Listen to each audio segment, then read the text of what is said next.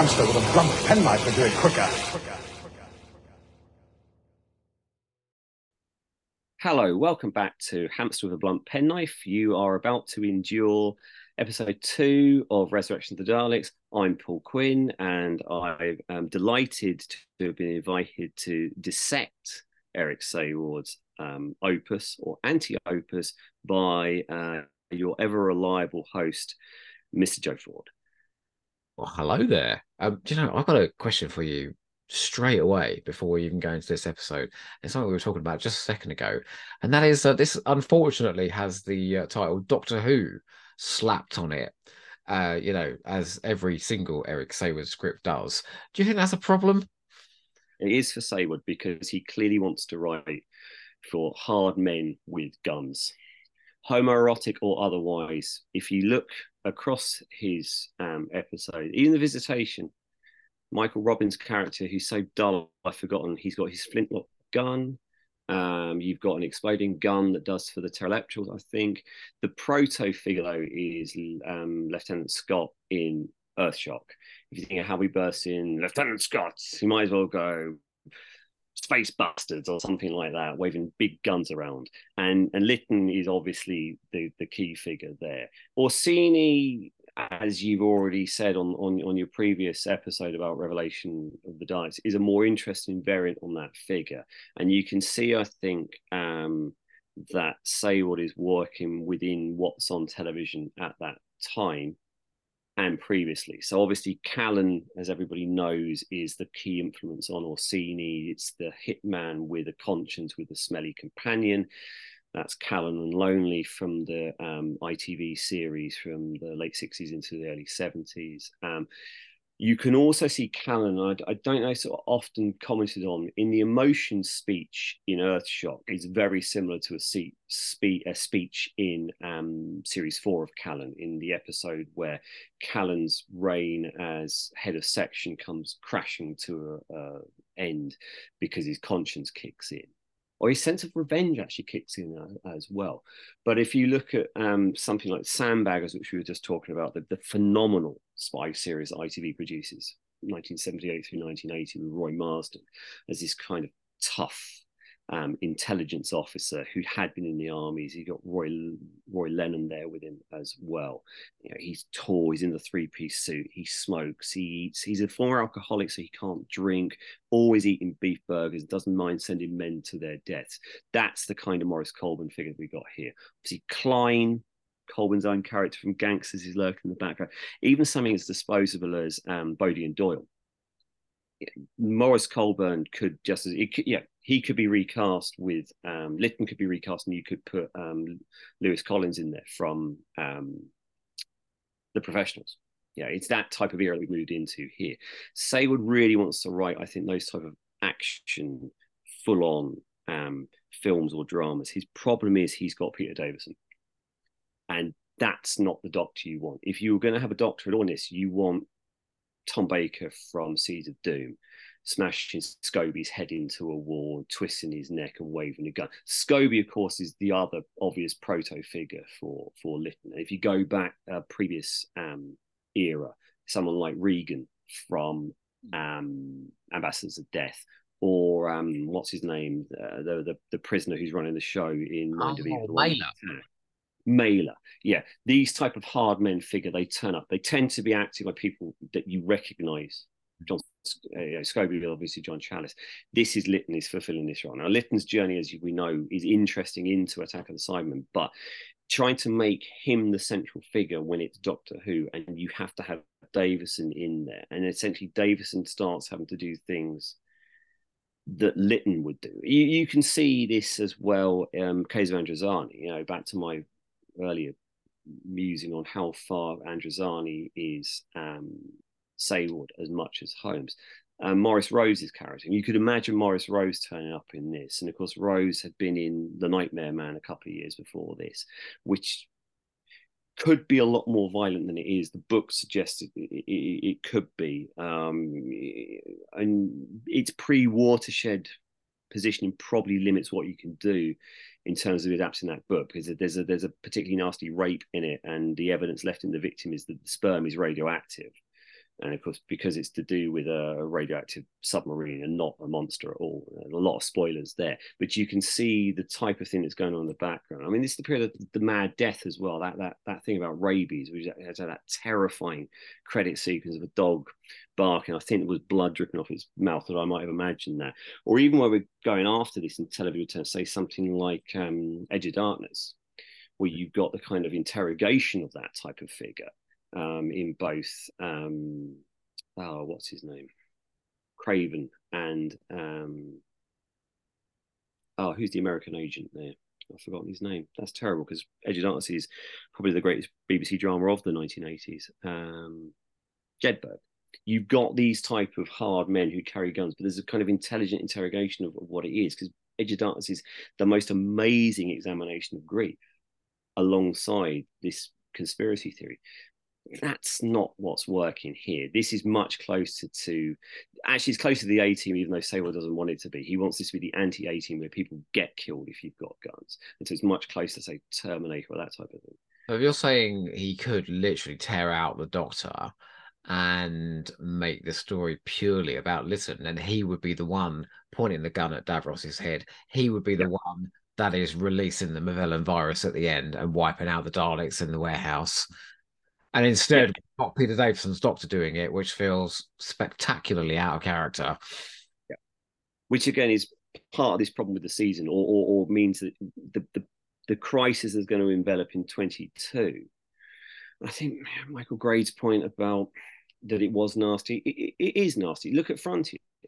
Look at what's meant to happen in Frontiers. You're meant to have the commander's head as a pendulum on the drilling machine and all the bits of the body. Now, they're never going to get that. Bidmead thinks you can do it. So that even Bidmead is thinking these things, or Saward was encouraging. Novel and how that was described in the novel, it's grisly. Yeah. I mean, and it, again, its design lets them down as well. The what are they called? The woodlouse things. Oh, the tractatus. Yeah, they're meant to envelop their victims, aren't they? You know, you need the budget of Alien, you need the design of Alien. What you've got is a local fiberglass factory producing woodlouse. It's similar with this. I mean, the weaponry. Saward wants big guns. He gets a burnt face, but what he also gets are comedy Dalek helmets on top of characters that are ill-defined as to what they actually are. Are they human? Well, no, Lytton's not human. We discover that subsequently. Are they replicants, though? Because that's what the text suggests. And then you have at the centre of it, Rodney Bewes. The difference between Frontiers, which came directly before this, and this is, the production lets it down. Yeah, Ron Jones is directing it, and actually, I do think he gets better as he goes along. Yes, not a bad direction in Frontiers, actually. But what you do have there is likeable characters in Norna and Mr. Range and people like that, interesting characters in Plantagenet and Brazen, and you've got a mystery that unfolds, you've got answers that are interesting, you've got fantastic ideas, and you've got some really tasty dialogue in there as well to get your teeth in. And a single plot. And brilliant performances. So there's all that going on. And as much of any of that going on here. Not really, no. I mean, and it starts from the script, and it doesn't get any better from that. Well, I'm looking forward to watching it. Are you? Oh, I'm loving this. So where are we? Here we go. We're about to witness Rodney Bewes. I mean, I was just thinking there in the break, they've had Polly James already in this season. They've had season 19. They are going through the 1970 sitcoms looking for their cast, and children's TV. So here we go. Where are we? Yeah. Writers will be there eventually, won't he?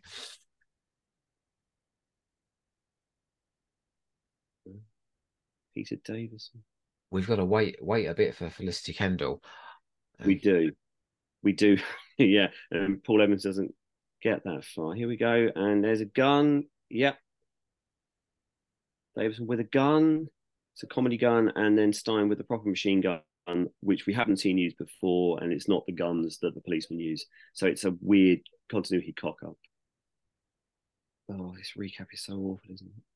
It's terrible. I do think Davison does that sort of blazing-eyed fury quite well, He does, but then if you think about the single worst cliffhanger, I think possibly in Old Who. I guess. Go on. Is it oh, Mordred Undead episode 3. Of course it is. Because you used to say that when we were younger. You changed my opinion. Well, it will mean an end to me as a Time Lord. Yeah, because I think he had an issue with doing, like, bringing it up for the cliffhangers. Have you watched the behind the scenes on Castra Valva? That one where he does recursive occlusion, and you know he has to really sell that. The second they say cut, he just goes, "Oh God!" Like what's my career come to? I think there is an issue, of course, with Bidmead's dialogue, because I think again it's Wood or Miles say that Bidmead insists on he hates technobabble, but it ends up as technobabble, even though it might be accurate, and it's kind of this repellent noise. This, of course, is trying to avoid all that. This is essentially mercenaries on a spaceship with a virus that's all easy to understand. But then you get this kind of clunking dialogue, and you get this nonsensical plot lines. You know, why does the time tunnel come out here into 1984? Why is the Movellan virus here? Why are this group of Daleks trying to do so much? Just one single plot line would be enough. And yeah, as you say, you need a reason to keep on that spaceship. Otherwise, they're just hanging around for no reason. Get Davros off and get him gone. Does the Dalek spaceship not have a laboratory? You know, it makes no sense whatsoever. It's a list of questions. Making that comparison with Revelation again, because I feel like there's a lot going on in that as well. But it is all tied around Tranquil Repose and Davros. Yeah. And the only issue in Revelation, I think, is when they suddenly make it about tell the president not to land here. At the end of what is episode 3 in the 4-part edit that they produce for 92, when the doctor tells Perry to tell them to not land, because of course the president's wife that's the big thing, isn't it? That's the big funeral. There's nothing in the plot at that point to suggest that this is about an assassination. It would make sense if Kara's trying to kill the president and take over everything, but it's kind of a throwaway number. It's again, it's Saward doing these things, and no one there going, why is that there? There's no sense, but there's definitely no blue penciling going on in this script here, because things, particularly in this second half, because your question, what's the plot in the first half? It's the virus. What's the plot in the second half? Well, it's the virus, and it's invading Earth, and it's assassinating the High Council. What's that? Assassinating the High Council. That's in there as well. It is, yeah, and it's just Davros, and then the Dalek Civil War as well, of course. Yeah. And Davros knows more than he should. We'll see. Kirsten certainly knows more than he should, because he knows he has the arrogance of a Time Lord, and that really weird way Leslie Grantham has of speaking. Yeah, here's Stiles' laboratory. Oh yeah, here's a big MacGuffin, isn't it? We spend a long time trying to get this self-destruct unit working, and then it looks like it's about to work, and then they get shot. And so then when Stein comes back, he's got to mess around with all the buttons again, instead of just pulling the handle. And there's nothing to tell us it's reset itself. It's just, here we get more, here's a plot twist. That... Did you ever hear Eric Saward's opinion on this script? He doesn't like it, does he?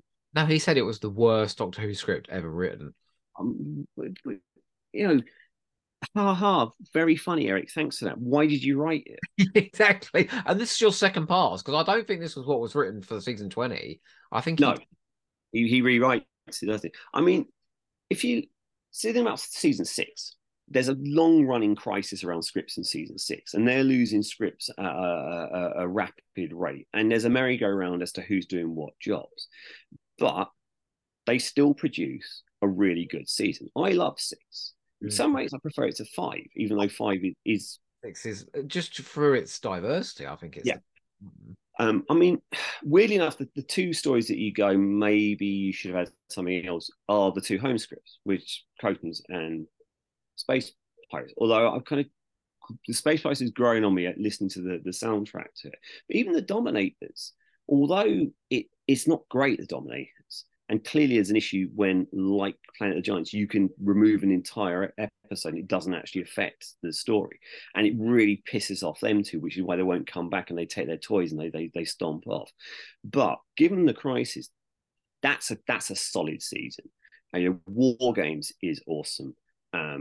Mind Robber as an experiment is incredible. The Invasion is too long but grips. And Seas of Death is fantastic. But this isn't a season in crisis. This is the point. So how did this get through? Other than the fact that no one is looking at what Saward is producing. And you can see that in the parallel between Keizo Androzani and Twin Dilemma. If it is true, and of course the problem is because John Nathan Turner is dead, we don't have his side of these stories. And you want John Nathan Turner on DVD commentaries. You want Robert Holmes on DVD commentaries, and you want John Pertwee. If it is true that John Nathan Turner was focused on Twin Dilemma and was just letting them away with Keizo Androzani, there's something seriously wrong in that production office. There is one interview with J&T in like a cafe in Brighton. I think, something like, and he does talk about Resurrection of the Daleks, and he talks about it as a fast, pacey, stylish story, and he talks about the location work, and he talks about the action, and I think that might be where his focus was, because I know he read Kinder and went, well, I don't have a bloody clue what that's about. We'll make it because we ain't got anything else. But so I think maybe he thought this was all right. This was passable. It's full of incident. It's full of action. I mean, one of the criticisms is that he takes sections out of scripts and then that he thinks are holding things up. This isn't held up. If anything, a lot of the scenes are too short in this, and the cutting between them is only emphasising that there's too much plot, I think, and there's really enough space to expand upon anything. Is Earthshock to blame for all this, then?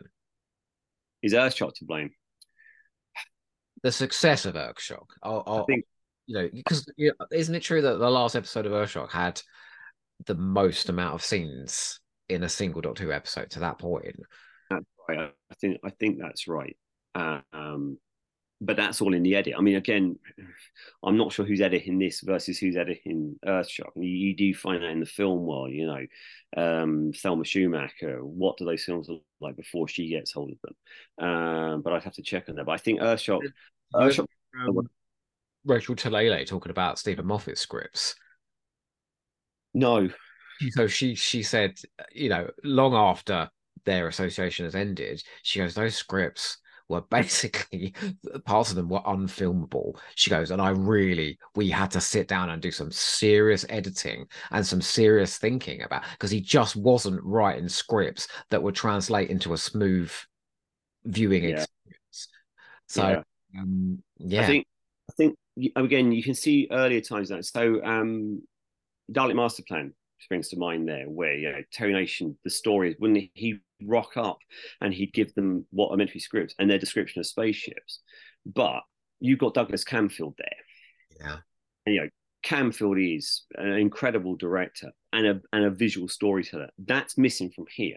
No, it's not entirely Robinson's fault. As we'll see when the Dalek Civil War starts, the Daleks have to stand around and tell us what they're doing, because visually we can't tell what they're doing, because the Daleks, there's no difference in the color scheme, if nothing else. But you can also see with Dalek Master Plan, you know, Donald Tosh is a better script editor than I think we realize, because of the crisis around season 3, that they kind of get overlooked, because ultimately how much of what appears on season 3 is what John Wiles and Tosh had actually planned to produce.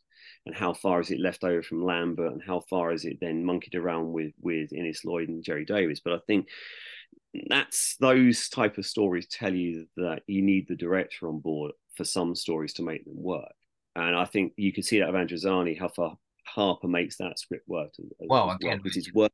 Comparison with Revelation, you got a Harper there, haven't you? And I think, you know, he was involved in every part of that. I want to be involved in the music. I want to be involved in the design, you know, and. Well, it makes me think back to the question of who is directing Warriors Gate. Because that's a tricky one. But I mean, Harper always denied that it was him, that it was Paul Joyce doing it. But I do wonder how far Harper is really doing his. The other figure I think is probably involved is Tom Baker. Because I think by that point, Tom Baker is the most experienced person making Doctor Who on that set. So if you've seen the really uncomfortable moment where they're filming the Leisure Hive, that's on the that fucking dreary prop, that bit, you can tell Baker knows how to film that shot. Well, he goes, doesn't he? You come in on one, the three's over there, you get a reaction shot from there, and he literally knows everything. But I don't get the impression that by this point, Davison is going to go, yeah, this is how you do it. Because, of course, there's the story that Davison, if he'd had the scripts for 21 in 20, he'd have stayed for the fourth year. Really? With this? He raised this. You listen to him talking about it. He raised this. Yeah. It's baffling, isn't it? Here's Stein. I mean, this replica business, it's so slow. We're meant to think that they've done all those soldiers, whose number changes as well, of course. And that you would do this for everyone. I mean, it's as a process, it's ludicrous. As an idea, it makes no sense whatsoever. It only really works is if you're brainwashing the original. And that's how, because you've got Stein, a replicant whose personality is breaking through, which I assume is why he puts on that stammer. But it makes no sense within the story whatsoever. I mean, this is kind of... And unfortunately, I don't think it's there in the script. It's not explored well in the script, and it certainly isn't delivered by the actor. No, unless he'd just been watching I, Claudius, and he thought that's the type of thing you need to do. Yeah, here we go, assassinate the High Council. I mean, why? This is it, you see. I mean, it's just lumping things in, because the scripts are clearly were overrunning, underrunning, I think, at some point, and so you're adding things to it, or things happen because they want them to happen. Here we're back to Saward's old favourite of breaking into a room or breaking onto a ship. He's already done it, and now we're doing it again. We've already seen it this season in Warriors of the Deep. We've seen it in Earthshock. Do we see it in Attack of the Cybermen? I take it does write that.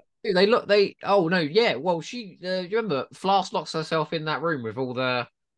That's right. Joseph and the Cybermen are trying to get in. I think that's the only real moment there.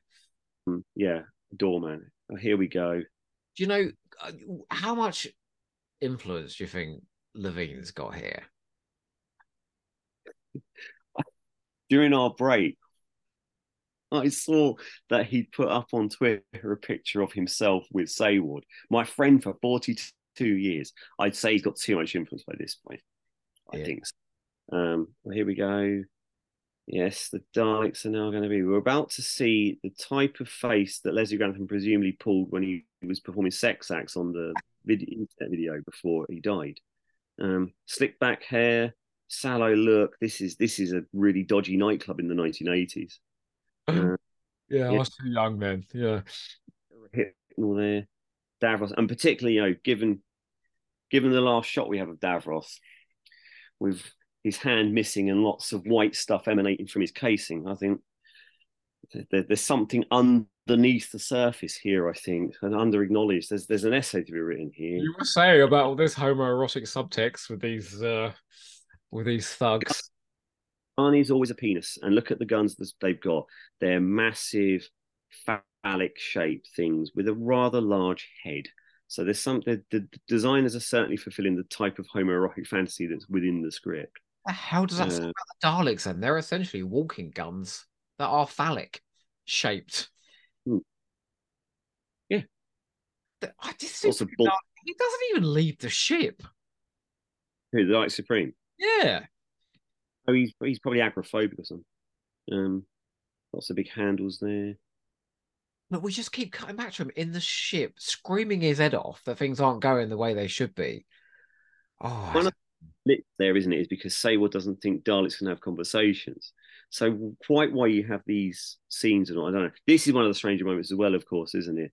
They bring up the canister, and then Dr. Play School here has some type of attack. What is going on here? Yeah. What? I mean, there's no effect when people actually use that. Doesn't happen at any other point in the story. It's just baffling.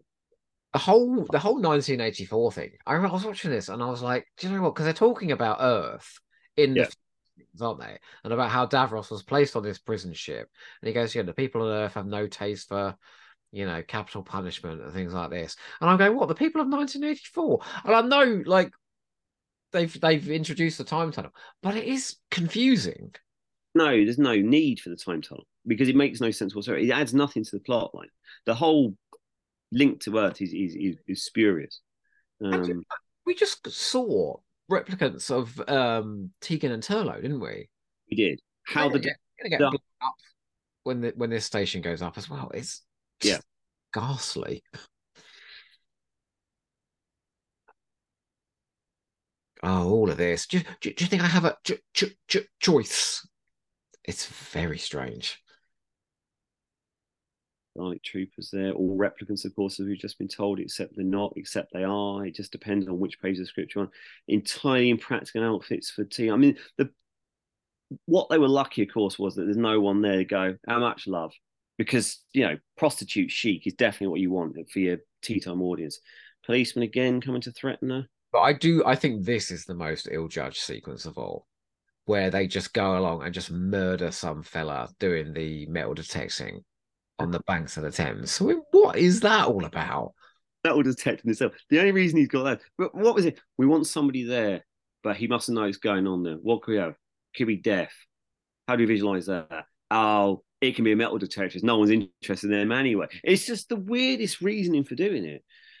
Oh, here we go. This is someone's been watching Survivors, haven't they? This is the opening credits of it. But like, didn't Doctor Who magazine run a thing that said that this had more deaths in it than Reservoir Dogs or something like that? More deaths than Terminator 2. I do actually have more death in it than Terminator 2. I do actually have in my hand which stories have the best body counts. Oh, go for it. I've done your research. Let's see. So, and it's different. They do it between individual deaths and highest body counts, mass deaths. Curse of Fenrir, 38 deaths. Genesis of the Daleks, 39 deaths. Attack of the Cybermen, 41 deaths. Monster of Peladon, bizarrely enough, 47 deaths. All their minors. Never mind. 74 deaths. Highest body counts, mass death, Silver Nemesis, Genesis of the Daleks, Remembrance of the Daleks, Inferno, and Legopolis. Oh, well, yeah, I'd say that's more conceptual. And we're meant to take the Master seriously. Yeah. Well, I mean, that in itself, there's problems with anything, because then the Master wipes out parts of the universe.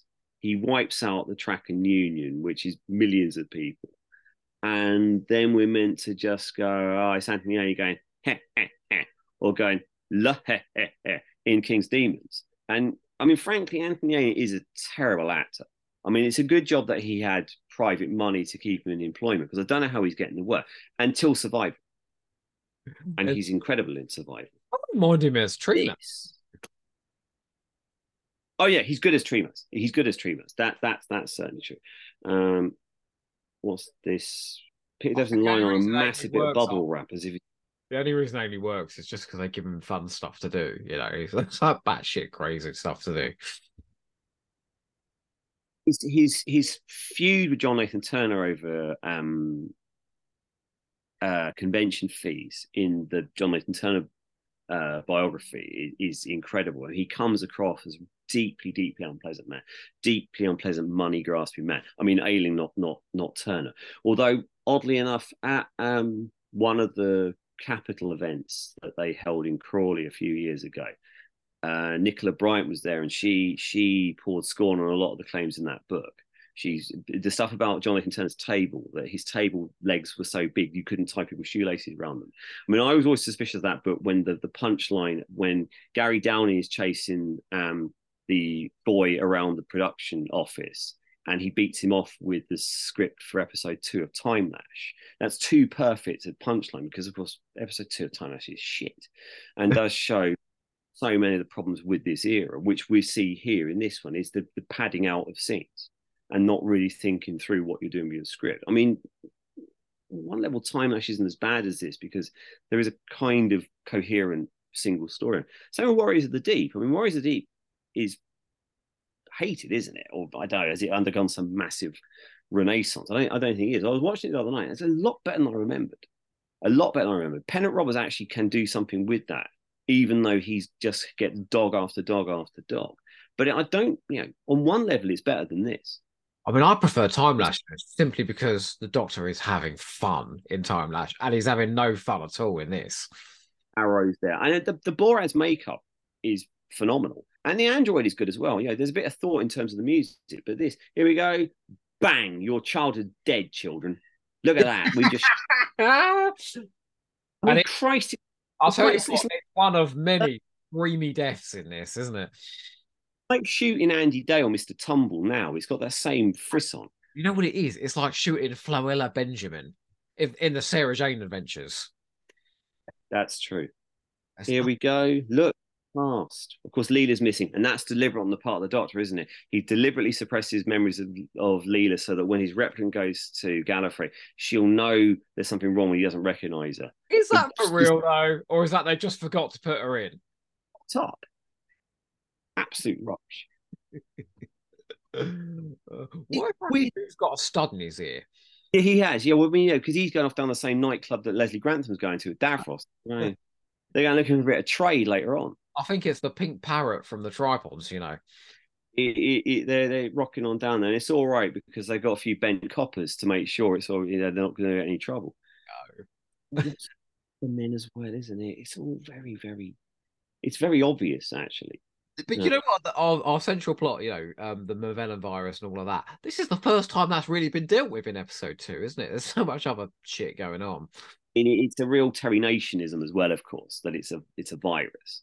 You know, nations. Is he in America at this point? I think he is, because of course he's got that executive producer gig. Because of course he's one of the weirdest facts about Nations. He is an executive producer on MacGyver. Really? Oh yeah. Does Eric Saward put space in front of anything? That's one of my favourite ticks of Terry Nation. Space medicine, space assassins, space command. I've gone through the same thing most people go through, Nation, of going, he's a bit of a hack to go, and actually, yeah, he's good stuff. I mean, Alwyn Turner is a colleague of mine at work, and we did a talk on Terry Nation and Survivors, and it was very interesting to look at Nation's career as a whole and how often it seems to go wrong. I mean, he's making money from Daleks. Pitch a series, and he can write an episode 1 of a news. Blake Seven's The Way Back, the Survivors opening episode, like. He has ideas. He's an ideas man. He does have ideas. Yeah, it's always good to see Pat Troughton. Mind you, he's bloody bleak as well, isn't he? We call what Eric Saward bleak. Terry Nation. He's incredibly bleak. I mean, have you read the book of Survivors that he wrote? No. So Nation, obviously, when he walked away, still had rights to the episodes that he'd written. So he writes a book about Abby. And so it picks up when Abby leaves, and she gets to Dover, and then she gets shot dead by her son Peter, who doesn't recognise her. And there's a sequel where Peter becomes this kind of heroic figure who emerges to lead mankind. But yeah, Nation in the sort of reef of spin-offery that Big Finish have done, those Survivors audios are unbelievably good. I don't know them. I must. Terrifying. But very, very good drama. I think Survivors. I think Terence Dudley's vision for Survivors isn't as good as Terry Nation's. I think there is something to do with that. And, yeah, growing parsnips, isn't it, or something? Huh? Growing parsnips, isn't it? Dudley has an idea that the BBC would stay on air as long as possible, but actually, Alwyn Turner says that's probably true. Actually, the BBC would stay on that level of crisis, but it's the difference between. It's Nation's line that he gives to he actually plays Dr. Warlock in Pyramids of Mars. He's the teacher at the school, isn't he? It's the whole thing about, yeah, if you had to make an axe, you know, could you smelt the ore and all that? Which of course, if you look at when Nation is doing the publicity for it, he uses the same story. Whereas of course Dudley's not really interested in that, so it becomes here's an interesting one. Tape to tape spool. Just been shot. So low tech. I mean, they could have put a BBC micro there if nothing else. And the Daleks love a bit of tape to tape spool, because of course that's what they record in Genesis of the Daleks. But last time though, because I obviously saw a lot of it in the 70s. But it's 1984, and they've got BBC micros because they were putting them in all the schools. So you could do. Also, it's not meant to be 84 though, is it? If the Dalek at the time, and it had been 84. Anyway, that's by the way. Terence Dudley Survivors End, obviously, they find that Scottish Valley and they get electricity back through the water wheel-driven power stations. There's two very different nations. Is far bleaker. It's complete collapse of society and try and start again, like in Daleks. Yeah, I still think that Law and Order is one of the best single episodes of television. I thought that was just brilliant. It's too bleak. There are days when it's just too bleak. Also, of course, it's got the same title as currently the longest running crime show on TV and the worst, Law and Order Special Victims Unit, or essentially Rape of the Week. So I could the two next to my mind in quite an unpleasant way, because of course there is the rape in that as well. Of course, here we got the great moral moment here for Davison in a scene that Moffat has clearly watched. Go on. For death. If you listen to the speech that Davros has when he's trying to persuade the Doctor not to shoot him and suggesting giving the Doctor an army so that he can impose peace, that's what Missy offers the Doctor in Death in Heaven when she offers him the Cybermen army. Kirsten knowing too much about Time Wars, but that's the problem crossing. The kind of being locked into continuity is the problem here as well, of course. That you don't need to know about the Movellan virus. Why would you bother with that? You could just have that there's a virus that's impacted the Daleks. Why tie it up? And it's the same. It's going to cripple Attack of the Cybermen. It's just... It's the whole kind of obsession with the 20th anniversary, and it just puts them on the wrong course, I think. That's why Much and Order's Time in the Run is risible in many, many ways. It isn't locked into continuity. It has the Rani comes back, and then once you get into Paradise Towers, there's nothing. No. It's a new show. I think that's the first time there's no continuity since Vengeance on Davros, isn't it? Yeah. Which is in this era. It's only second to Revelation of the Daleks. Here's a speech now, because this speech, if you remember, what's the documentary called where they have a talking anorak? A talking anorak? You were quite young at the time, but we definitely watched it because I had a bad videotape of it. It was on, it must be 92, before they showed that, you know, that repeat run where they show the Time Meddler and the Mind Robber. Yeah. There's lots of clips. It was really exciting at the time because of clips you hadn't seen before. And this is one of them. And so this seemed far more exciting at the time. And same with Davros ranting about... whether that is, it's used about the Daleks taking over everything. That's in it as well. It's a talking anorak. He's got a Brummie accent. What's it called? Resistance is futile, or resistance is useless. That's it. Yeah. This scene is in that as the hype, and then Davison, the close up in episode 3 of Peso and Desani. But here's the speech Moffat is in isolation. You could probably pick a ton of scenes of this and put them in a documentary, and it would be enticing. Do you know what I'm saying? There's in isolation, like the Dalek being pushed out the window and things like that. The Dalek mutant attacking the man on his neck. Yeah. It's trailer fuel, isn't it? I think there's a good 1 hour episode, 1 hour story here somewhere buried in this script and with some of these performances. Having spent a long time pouring vitriol on it, deservedly, I think. Because I think there's a lot of things wrong with it. There are individual bits in it, and that's frustrating. The individual bits make you question why the rest of it goes wrong. Here's Robinson as soap opera director. This scene's really good because he can operate within that small space with two figures. You're going to see bad stuff then when he tries to have a full-on war between Daleks and troopers in a very small space, and it doesn't work. What I love about that sequence between him and Davros is he puts that camera right in Peter Davison's face, and he's not scared of it. So and he emotes, and for a second there's a shred of emotion on the screen, which is quite nice. Do you know, I was just thinking about Terence Dicks, right? In a commentary that he was doing in the 70s, he was talking about how he refused to pander to Doctor Who fans, and he goes, because they're going to watch it anyway, so who cares about them? We'll just make good television that happens to be Doctor Who. And that's the problem here, is that ain't happening anymore.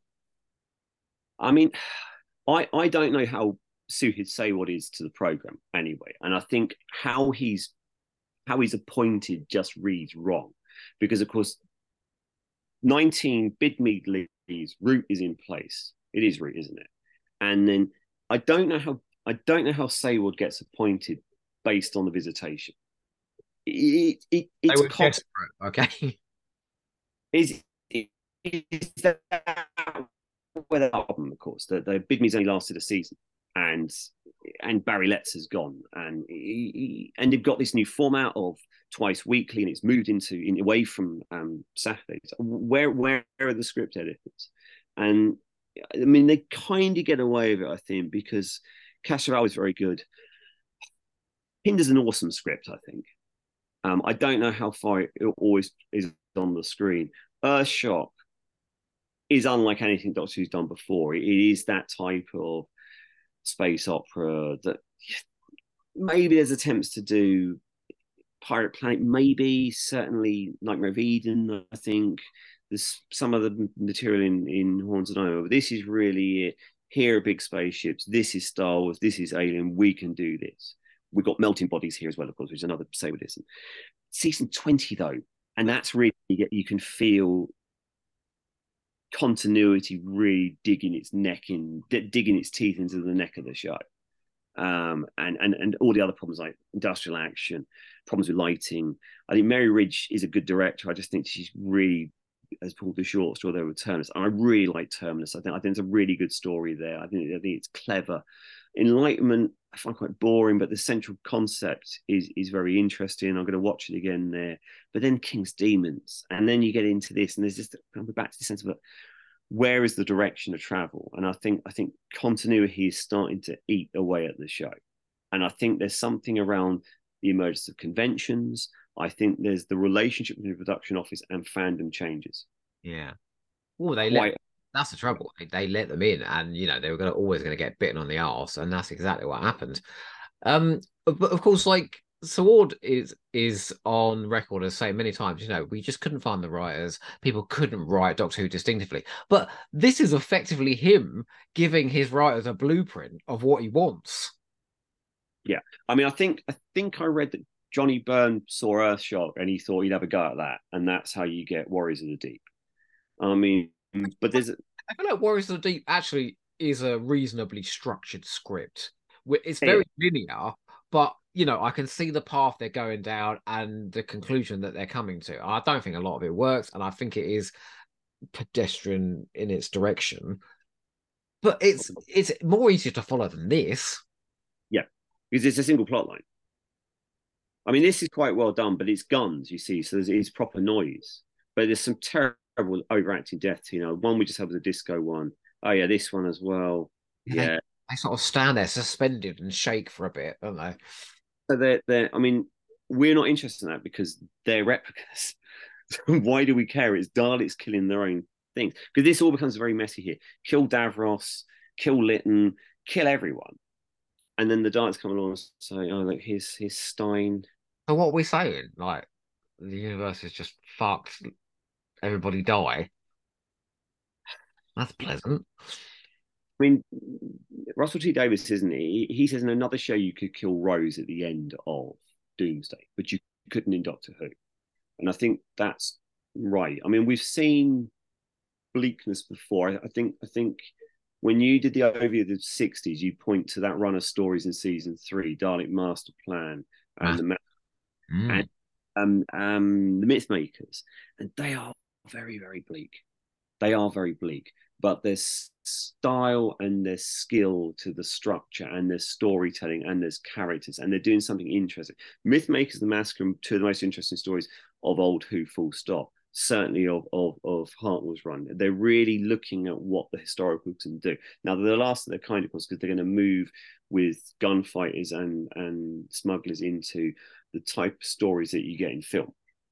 So Westerns and pirates. The Massacre, that shouldn't exist in Doctor Who. That's such a bizarre idea for Doctor Who, that you look at that particular period in history, and it shouldn't work. And who knows, maybe it didn't work, but on audio it certainly works. But it's really one of stories. Look at Parting of the Ways, which is effectively a massacre featuring Daleks, but it really affects you when Linda with her wire dies. it's an incredibly moment. I love Parting of the Ways.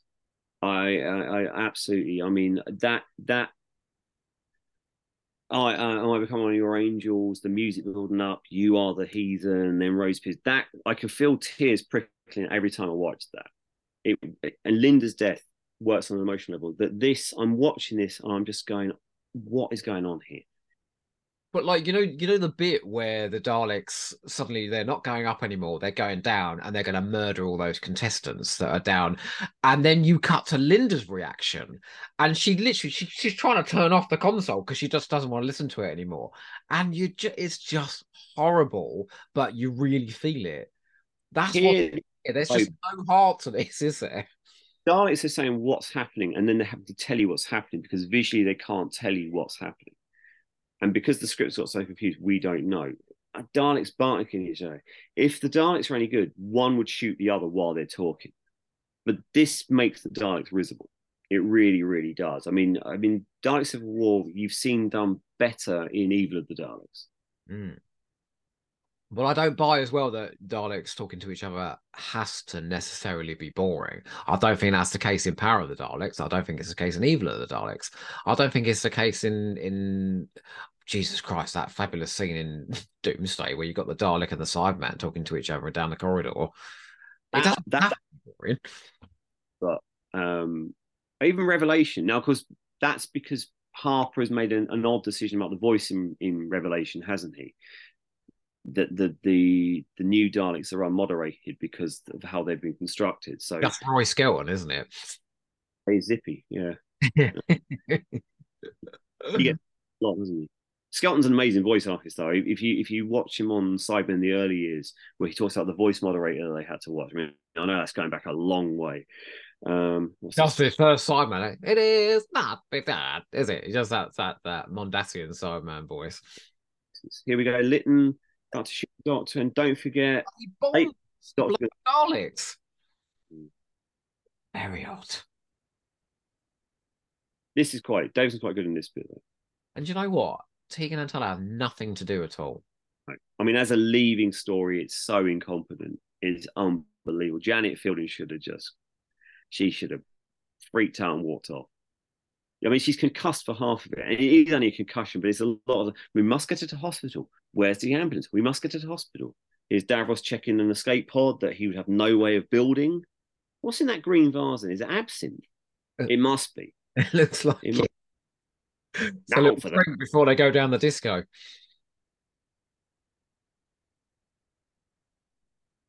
Here we go. The central problem in this now. Go on. Well, let's see. Daleks come in, another door being blown open.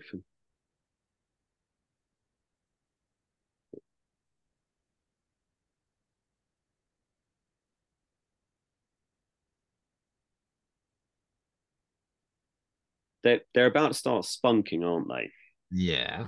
Makes me think of Adam and Joe's exterminate sketches from back in the day. The only point I think it works is that bit in the warehouse where they're just gargling and talking incoherently. And I'm like, oh, something nasty is going on inside that case. Otherwise, it does just look like, a lot of Gillette flying about the place. When we cut back to Davros, as we moment, the casing has caved in. So does the Movellan virus affect the mutant or the casing? Or both. Clearly both. Has to be, because if it's only the casing, which would imply then why Davros starts spunking everywhere, because it is only the chair section, because of course he's a different type of colour, isn't he? That's the whole point of the whole bloody thing. It's this weird discourse around purity and augmentation is always at the heart of the dice from Genesis onwards, and is there in Parting the Ways when the God Emperor Dalek turns up and he talks about pure and blessed Dalek flesh. So it has to attack the casing as well, because if it's just the casing it attacks, then they don't need Davros. All they need to do is redesign their casing. So again, it's not thought through properly at all. What's on the script and what's realised on the screen? I mean, or it might just be that this is, there you go, look, what's happened there, he's collapsed. Therefore, the casing has to be affected. But we're never told that they're interlinked like that in such a way. So it's a very, very clever virus. But then, the Movellans were disco funk robots from the late 70s. So they were cutting edge. They were. Great. He's done. Had to take out their power pack and they do a slow mime to their deaths. Davros having a power wank there by the looks of it. It looks like it. Oh, I'm going to talk about that image, you know. It's the hand there. He's just, he got caught out. Oh. Yeah, there. That, I mean, that's pretty nasty. It's the sort of image you'd only get on Doctor Who. Do you know that bit a second ago when Lytton shot the guard that's with him? He goes, oh, yeah, they're going, and so are you, and then just shoots him. It's like, that is just indicative of what's wrong. Why would you have to do that? There's a problem in that Saward is trying to introduce James Bond-style comments, and it's going to bite him hard in season 22. So when Colin Baker kills Shockeye, when the Sixth Doctor kills Shockeye, but also it's why people misunderstand what happens in the acid bath scene in Vengeance on Davros, because you always hear the Doctor pushes them into the acid bath. No, he doesn't. One bloke tries to push him in, he wrestles, and the guard falls into the bath, and then he pulls his mate in. Yeah. And then Baker goes, "Don't, you'll excuse me if I don't join you," or something like that. And he might as well do it as a cod, Sean Connery, "Don't mind if I don't join you," or raise his eyebrow like Roger Moore. And it's the same with Your Just Desserts in Two Doctors. But you can see the rot is here. I mean, that's quite a good effect when he shoots him, but then Rodney Bewes' face, that's very similar to the effect you're going to get in Revelation of the Daleks as well, when the swirl from around Orcini, when he, again, it's just a bomb at the end, isn't it?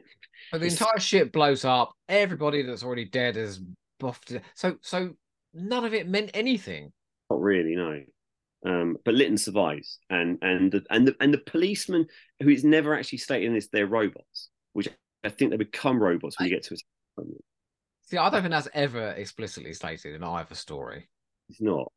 Are they replicants? I don't know. It's just, it's very odd. It's kind of sinister.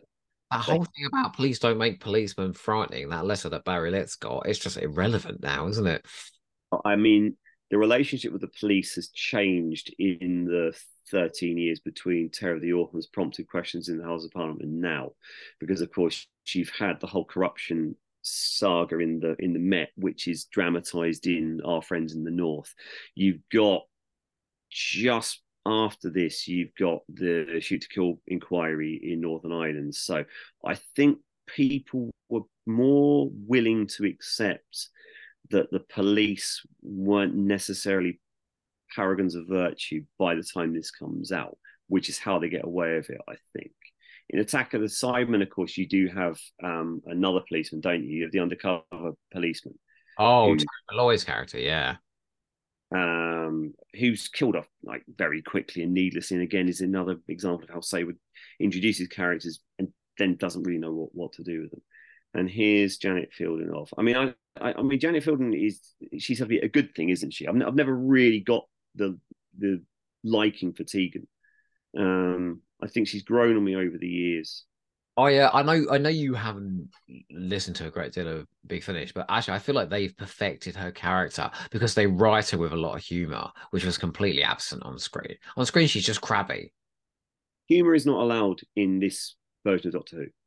And again, I think that might be part of the problem with Baker. People have forgotten that the Doctor can be funny and the show can be funny, but it's a particularly macabre type of humour. That creeps in there, that's the wrong word entirely, isn't it? It's thrust into the show in season 22. You couldn't imagine, I don't think, Paul Darrow's character from Time Lash rocking up during a Davison run.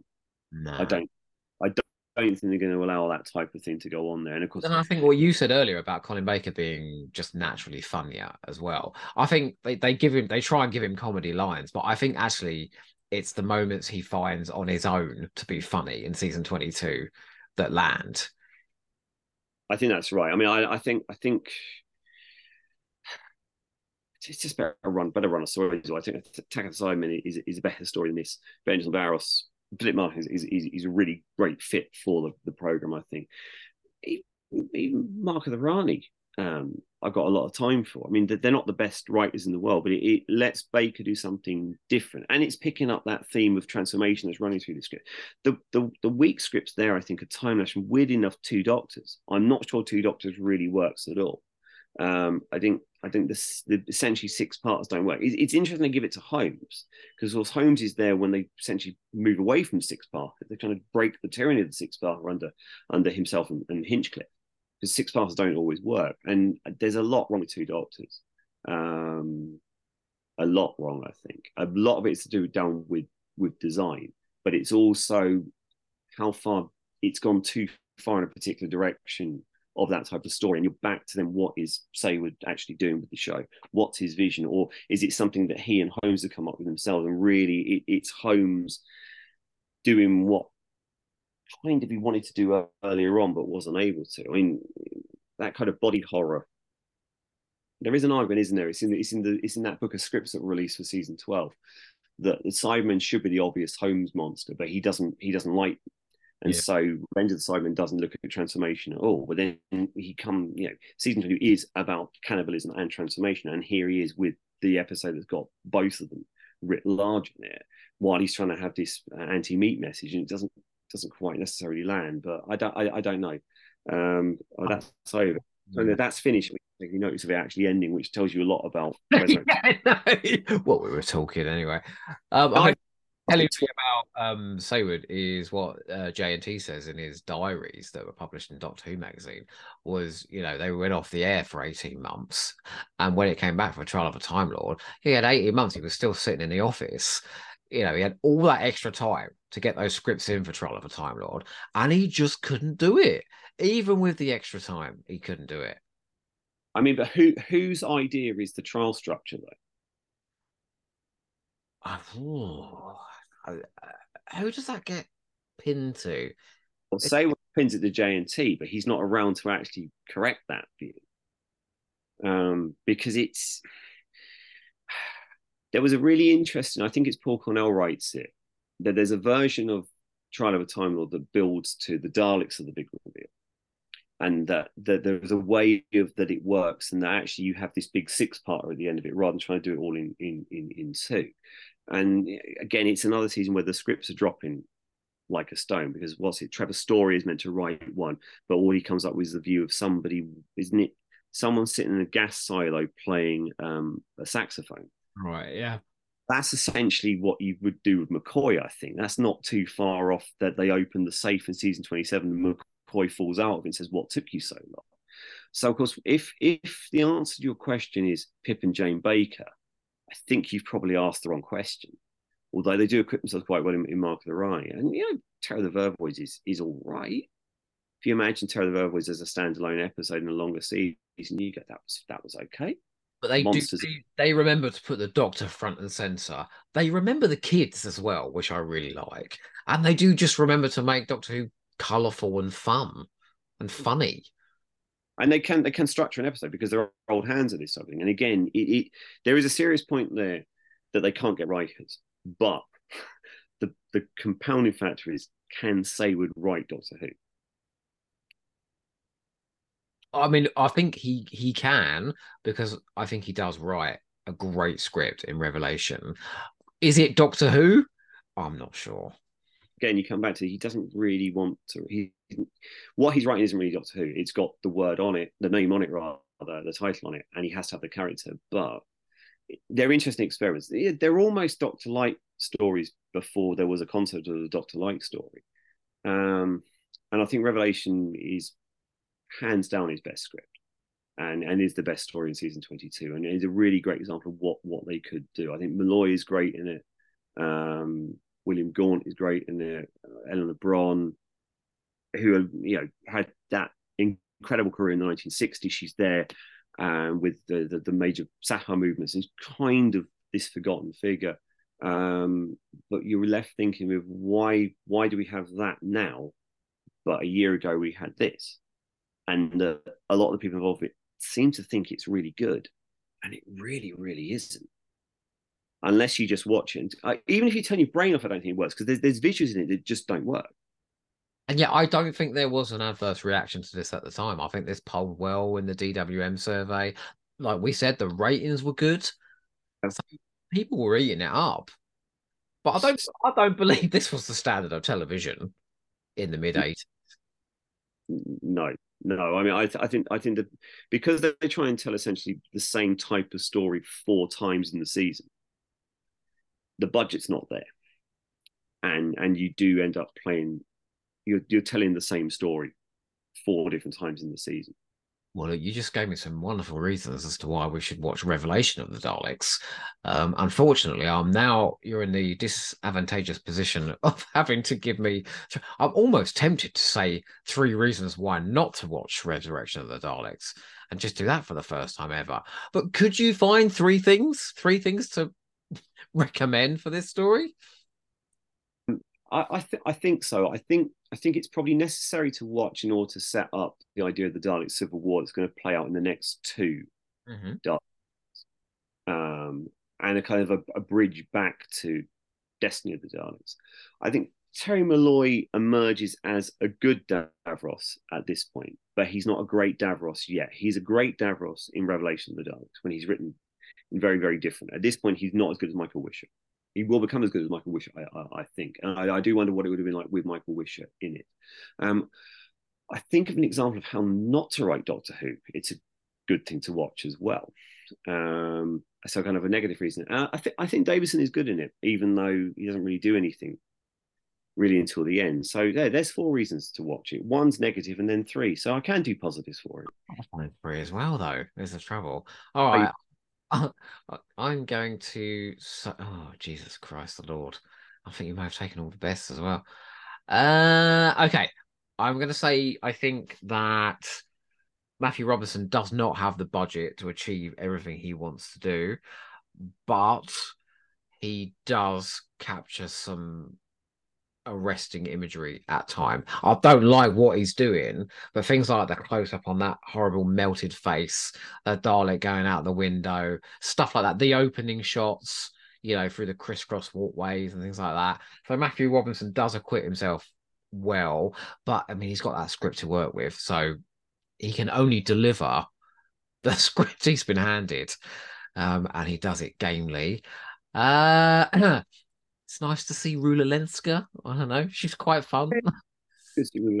Yeah. And finally, oh, good God.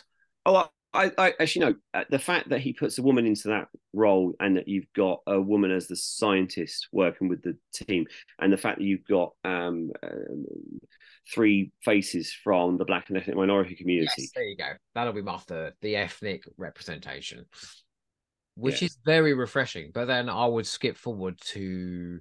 say Battlefield in season 26, where there is some phenomenal representation, and you know what, they're all characters as well, and they're fun to hang around with, and you know, they all service the story. So I had to go through season 25 when all the black characters are associated with jazz or slavery or some type of or rap as well. So but it's a process, and yeah, I think once you hit 26, suddenly 26 is pointing forward to New Who in really significant ways, I think. We truly denied a fascinating period of Doctor Who in the 90s, weren't we? I know we had a lot of stuff coming out. They were churning out stories in the 90s, but I think given what you see being made at the time, stuff like Bugs and Crime Traveller and things like that. And then just how, although there was that sudden wave of American cult TV shows that came in sort of mid to late 90s. Oh, it would have been so interesting. Well, the BBC gets locked into that they know they want Doctor Who, but they don't want Doctor Who. So you get shows that could be Doctor Who, but they're not Doctor Who. Crime Traveller is the obvious one. Bugs as well. And Bugs is kind of linked in with oh no, I've written on this and I can't remember what I linked it to. But also if you think something like Virtual Murder, which is kind of looking towards almost Mulder and Scully, those type of figures. So it's there, but you have to wait until that generation get into a position of making TV who'd watched the programme in the 1970s and 80s in particular.